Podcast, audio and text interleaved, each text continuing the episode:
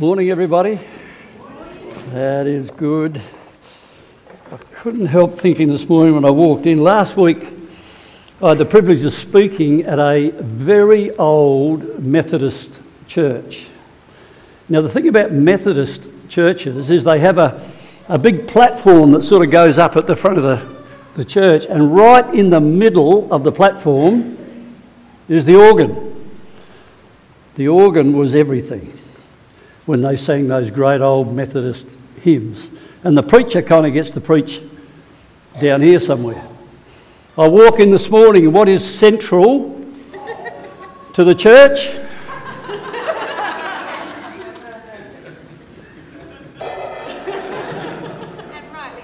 And, and the preacher, you can preach wherever you can find room. I love it.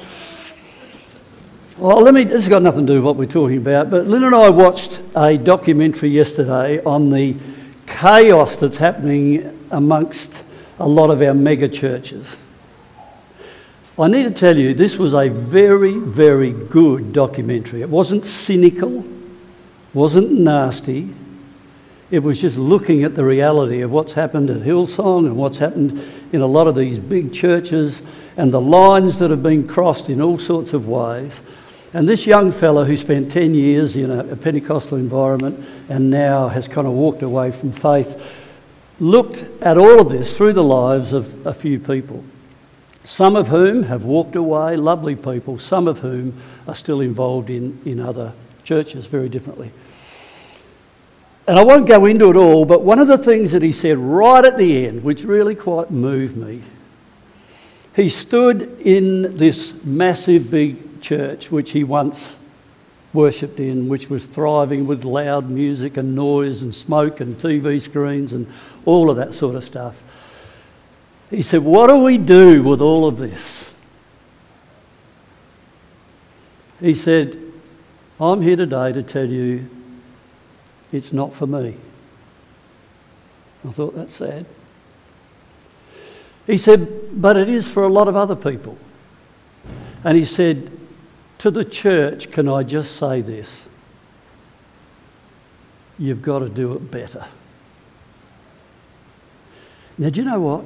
He wasn't saying we need to do better shows, better performances, better music, uh, better smoke and bells and whistles. He was saying we need to do people better. Because that's what church is. It kind of really moved me. I thought we're starting a, a thing on mission, and here's this ringing in the back of my mind we, we need to do church better. That means when we do mission, what are we thinking about?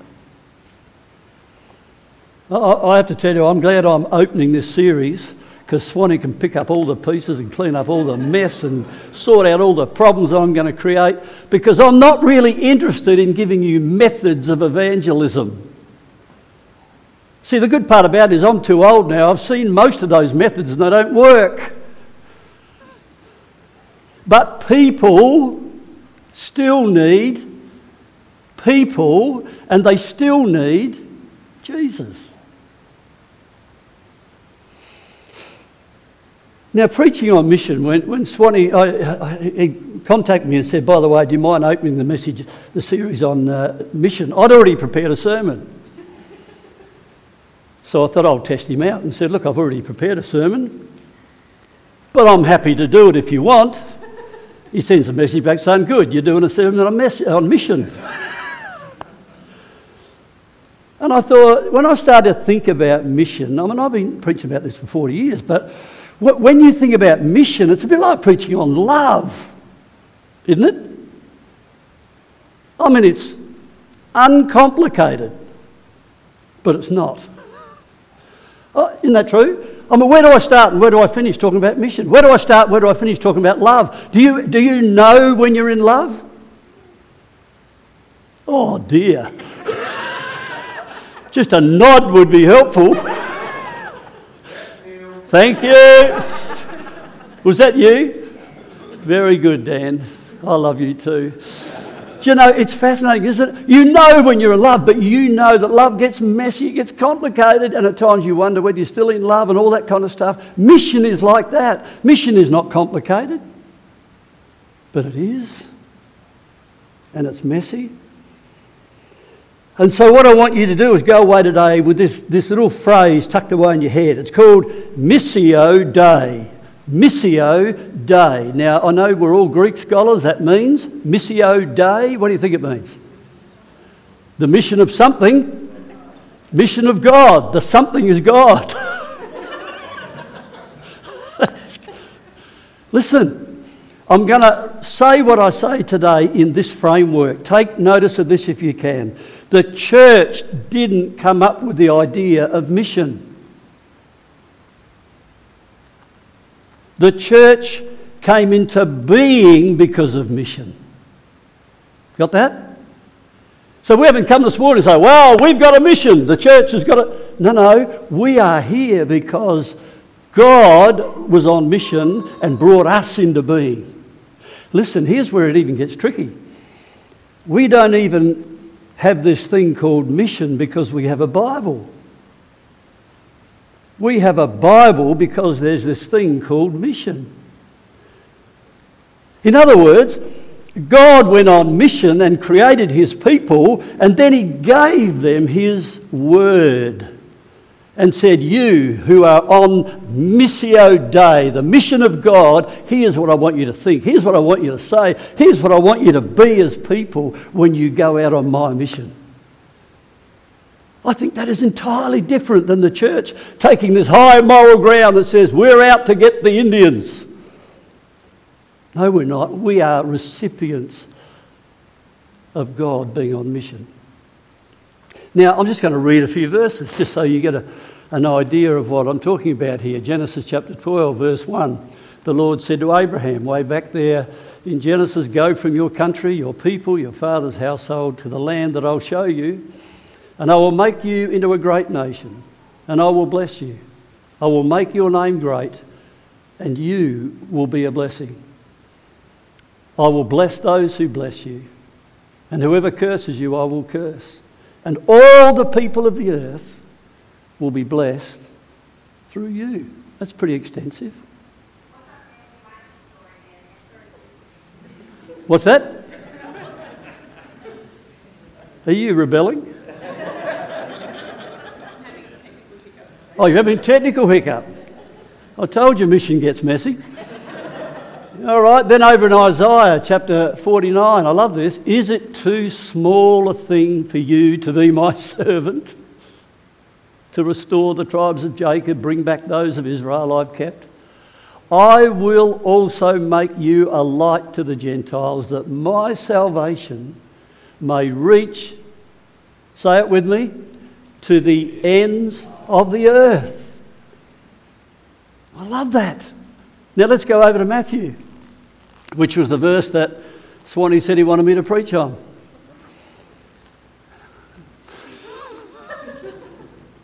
Bless him. Then Jesus came to them and said, All authority in heaven and on earth has been given to me. Therefore, go and make disciples of all nations, baptizing them in the name of the Father, the Son, the Holy Spirit and teaching them to obey everything I've commanded you. And surely I am with you to the very end of the age. You can leave that there, Darren. All authority in heaven and on earth is given to me. Go and make disciples of all nations. Can I be uh, as audacious to say that if we're going to learn some things about mission, we probably need to unlearn some things first? which is always the case. When Jesus said, uh, Go into all the world,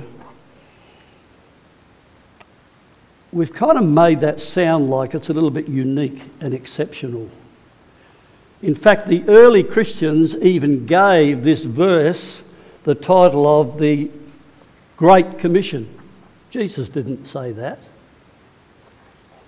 So it's like this commission became great with a big G. And it became the touchstone for those who went out in, on ministry or mission, those who crossed cultural barriers or linguistic boundaries. Go with a capital G. It's like this is something special. And it was Erwin McManus, I think, in his book, An Unstoppable Force, who made this comment.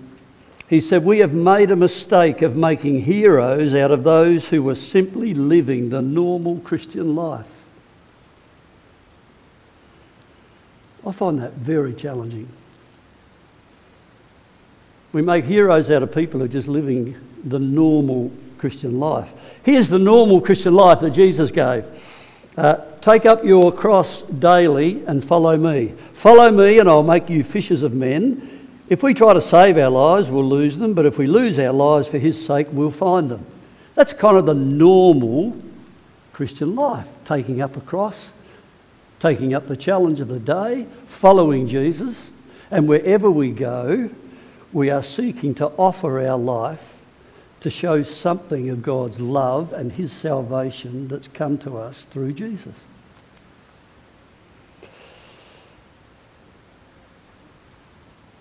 You know, the, without getting tricky, the Greek tense of this verse, where it says go, really means as you go, or as you are going. This is going with a small g. So from today onwards, I don't want you to refer to this as the Great Commission. I want you to refer to this as the small g going. Doesn't sound as good, does it? You know, I'm part of the small g going. But what it's really saying is, as you go, as who goes? Well, all of us who, who, who share something of the Missio Dei, the, the heart of God for the world. As you go. Where do we go? That's not the issue. Doesn't matter whether you go to China or Uzbekistan or whether you go back to Clarence Gardens. He's saying, as you go, bear witness to me. Look, one of the things we've got to understand is that life is constantly about crossing borders. You don't have to cross oceans. Tell me if some of the hardest people to live out our faith and our joy of our salvation with can be members of our own family, can't they? Sometimes the hardest people to do mission towards can be just across the street. Sometimes the hardest place is where we've already been and perhaps haven't done so well. Maybe the hardest place is people you know. I find a lot easier to share my life and my faith with people I don't know. Sometimes the hardest place is to go to people you don't like you don't agree with and you don't understand. As you go, make disciples. Can I say this is primarily not about getting people to do a 10 week discipleship course? Please tell me you've discovered, if you've been a Christian long enough, that discipleship is a very, very slow process. Got that? You know, salvation can happen in an instant, depth happens slowly, growth happens slowly.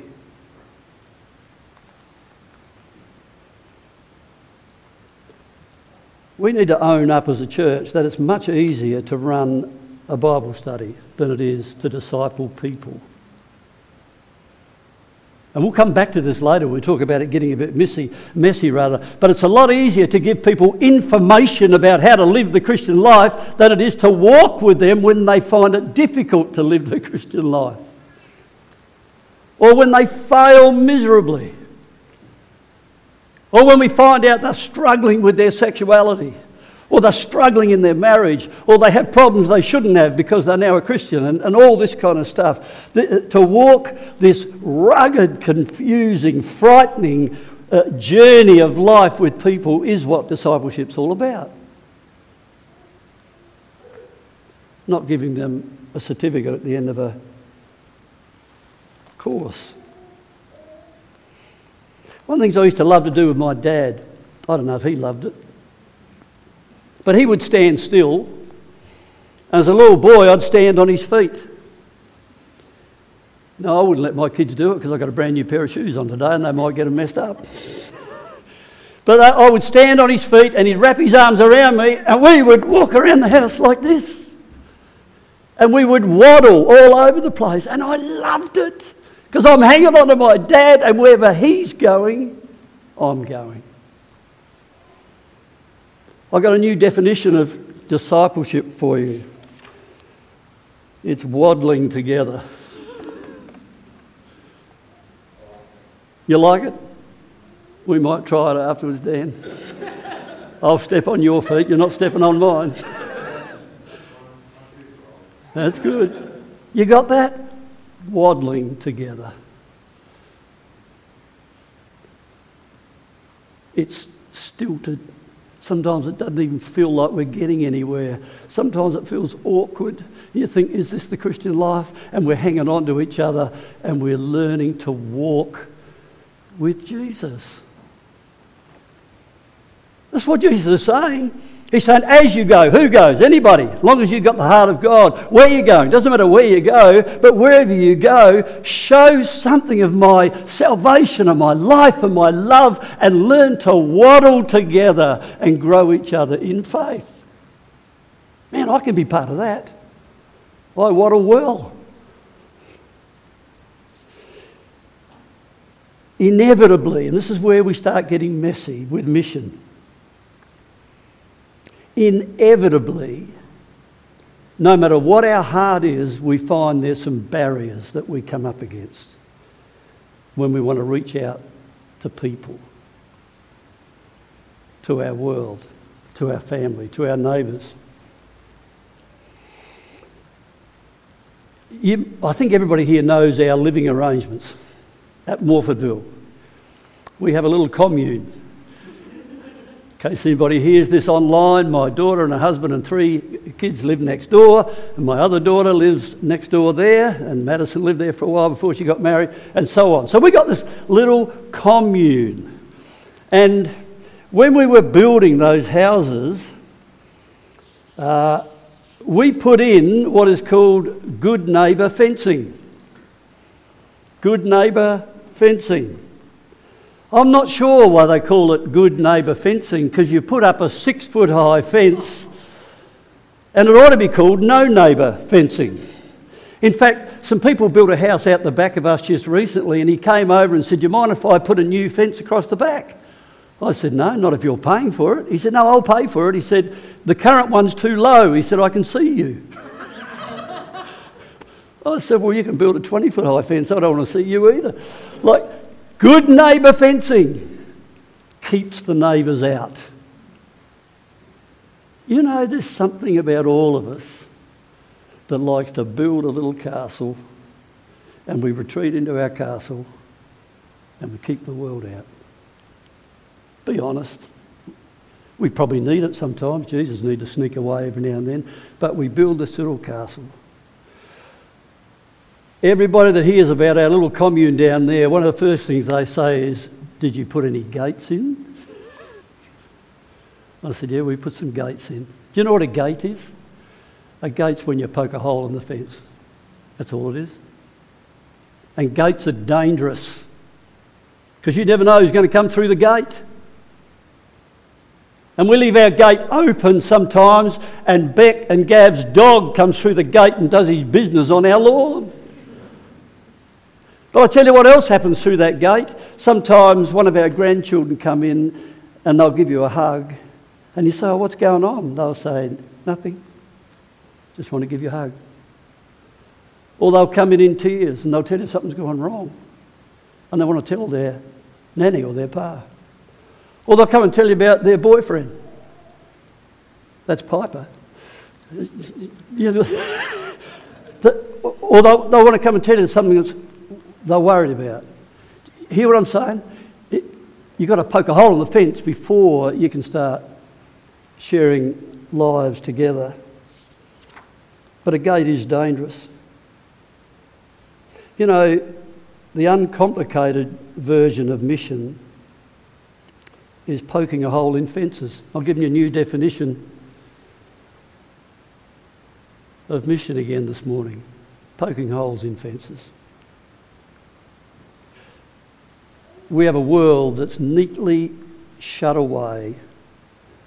How can we poke a hole and be ready for unexpected people to come through the gate? Now, here's where I've done the first half. Here's where I just want to give you three obstacles that cause a problem for poking holes in fences and for going and being involved in God's heart and God's mission. If you're taking notes, the first one is this barrier or this fence of time. Or, to put it more bluntly, busyness. Just, just so I'm not missing the mark here, is every one of you feeling the tension of time? You got it. A few of you here that haven't got much time left, so you're not worried about time.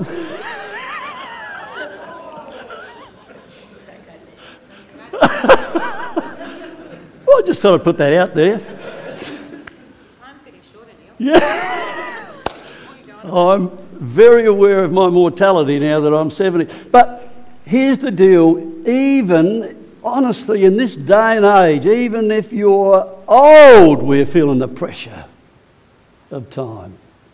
We're feeling the pressure of other people's time. We're feeling the pressure. We turn the TV on, the whole world seems to be imploding on us. And we don't seem to have enough time to accomplish anything, young or old. John Comer, who wrote the book The Ruthless Elimination of Hurry, said this Corrie Ten Boom once said that if the devil can't make you sin, he'll make you busy. You know, here's the problem with being busy. When you're in a hurry, you become insular. Think about that. Is that true? When you're in a hurry, what are you thinking about? What you've got to do, where you've got to go, how little time you've got to do it. So you are focused on getting it done. How on earth does God, the Missio Dei, break into hurry?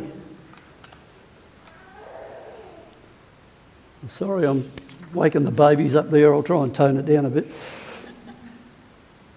You know, if you think about the story of the Good Samaritan, and I might be totally wrong here, uh, but I often wonder whether that story, by the way, we call it the Good Samaritan. We've done it again, haven't we?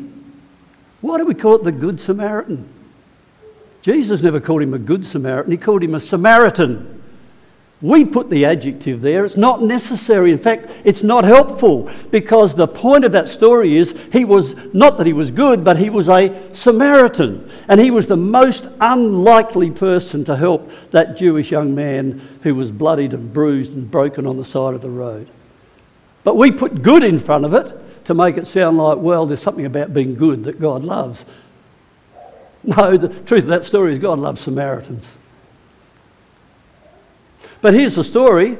Here's this guy on the side of the road, and the priest and the Levite go past, and we assume they didn't care. They didn't love that bloke and they didn't care enough. Do you know, I suspect they were too busy. Because the Bible actually says they're on their way to Jerusalem. Do you know what was at Jerusalem? Synagogue. Do you know what happened in Jerusalem? Everything. And the priest and the Levite had key roles in everything that happened in Jerusalem. And so when they see this knee down here, they think, oh man, Jerusalem or this? And it's Jerusalem. I want you to hear those words run around your head this week Jerusalem or this?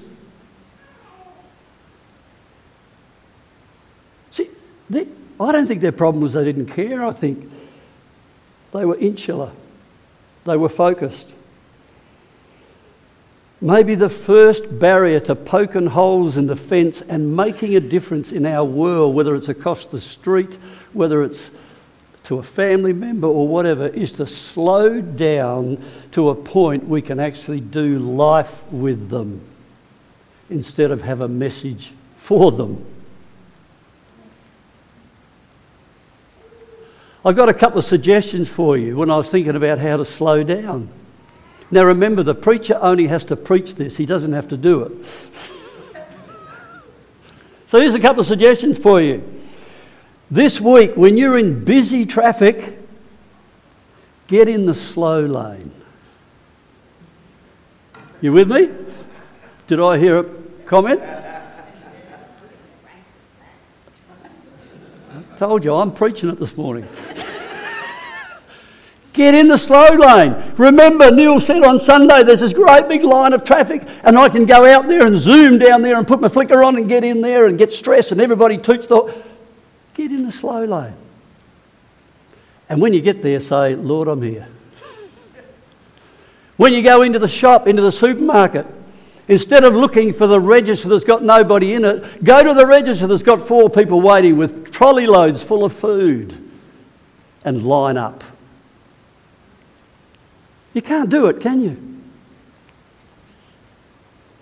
Remember that you have this thing called destinationitis.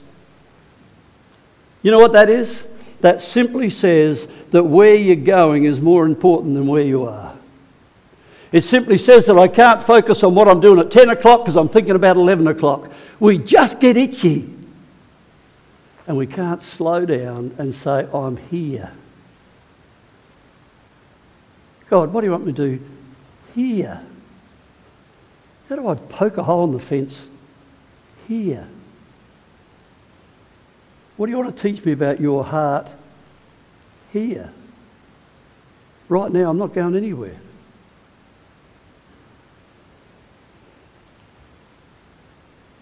You know, Eli came to me yesterday. Most of you know young Eli.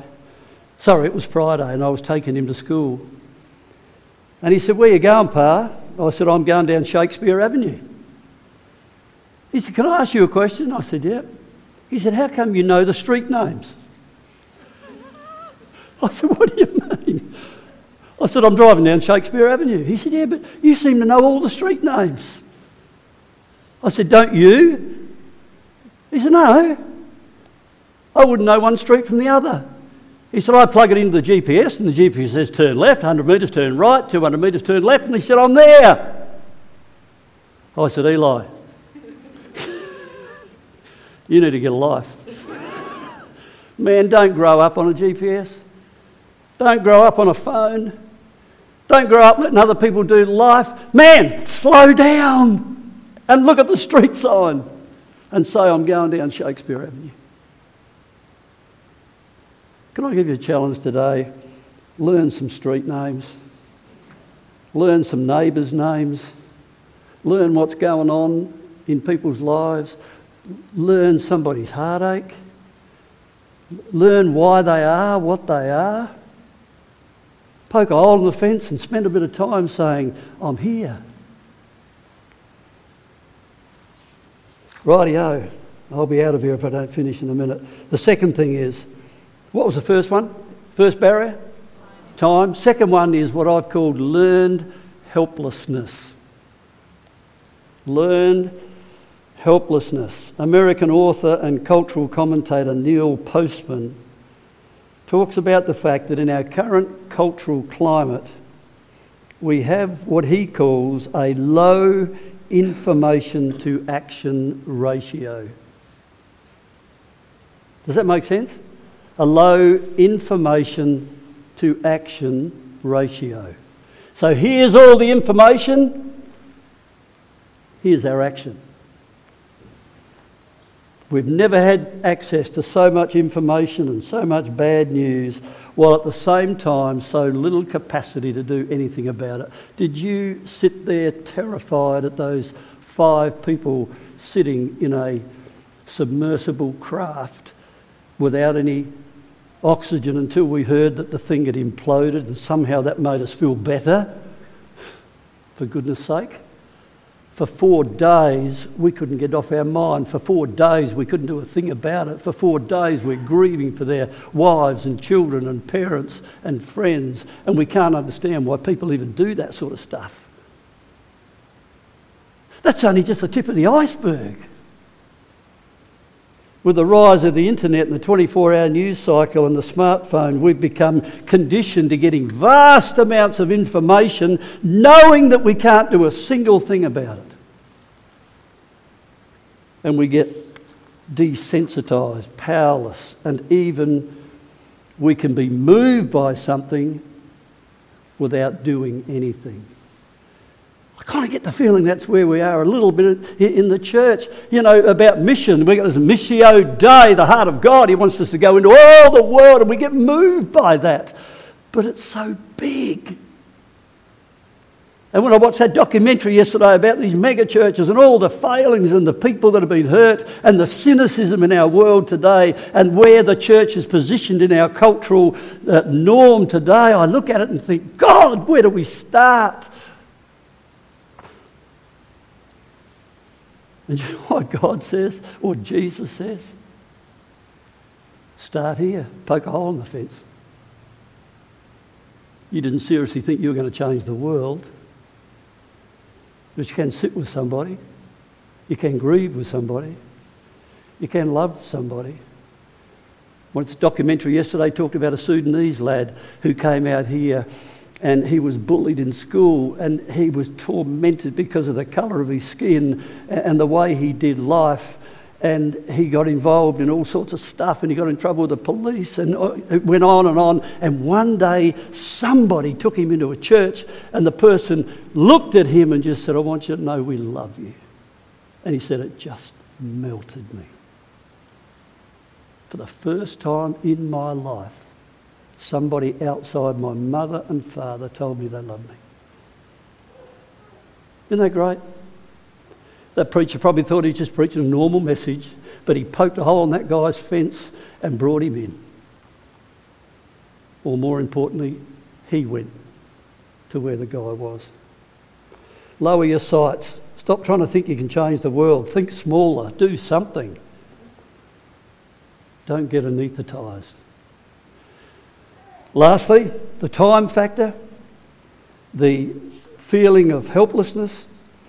But thirdly, and very briefly, the other barrier to mission is this expectation that life should be getting easier. you know, I read an article during the week in Christianity Today, and the article was called Move Over Sex and Drugs. Ease is the new vice. Is it true? Two years ago, in response to declining cereal sales, that's breakfast food, cereal, declining breakfast food sales in the US, they did some market research on it. And you know what they discovered about ordinary breakfast food that has served generations of people? And I quote this breakfast cereal with the whole bother of bowl and spoon involved far too much work. At least 40% of the millennials surveyed by Mintel for its report said cereal was an inconvenient breakfast choice because they had to clean up after eating it. Bless those poor souls.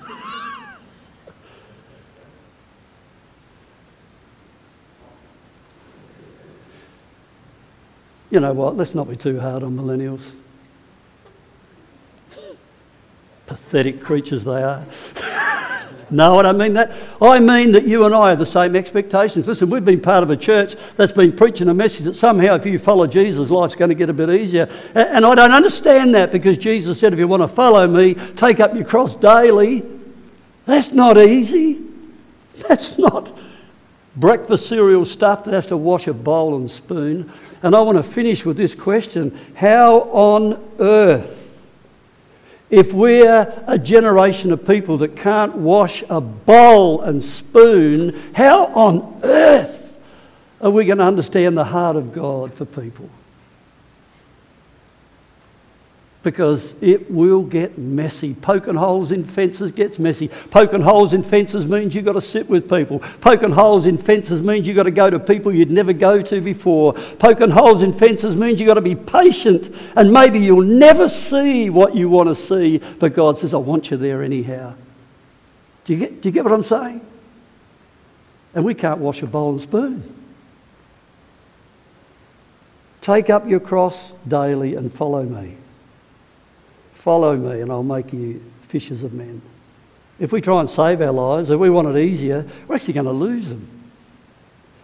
But if we lose our lives for His sake, we'll find it.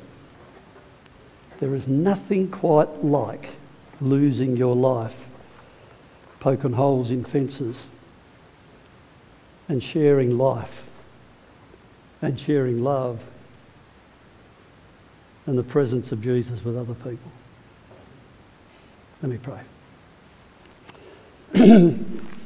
Father, I thank you. I thank you that at the very moment when Jesus knew that he would be leaving this earth,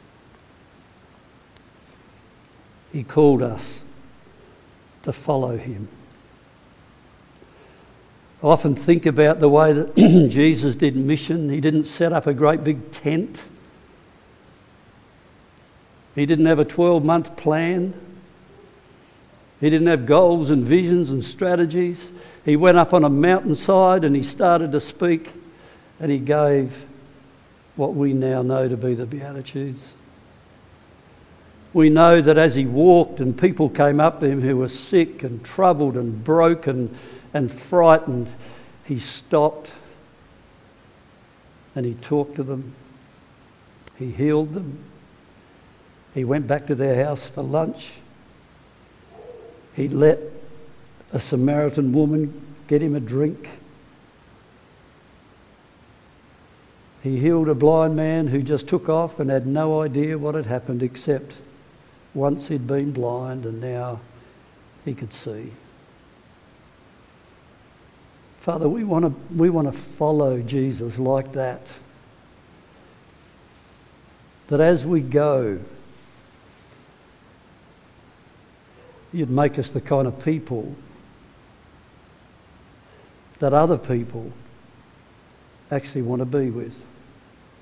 Not because we're whacking them over the head with the Bible every day, but there's something about the love of God and the salvation that He brings us, the new life that He gives us, the certainty of hope and love and faith that appeals. And so I thank you for this commission. Help us to go now and be part of this discipleship plan that in the end will reach men and women and boys and girls in every land and country and culture on the face of the earth. And we thank you for this in Jesus' name. Amen.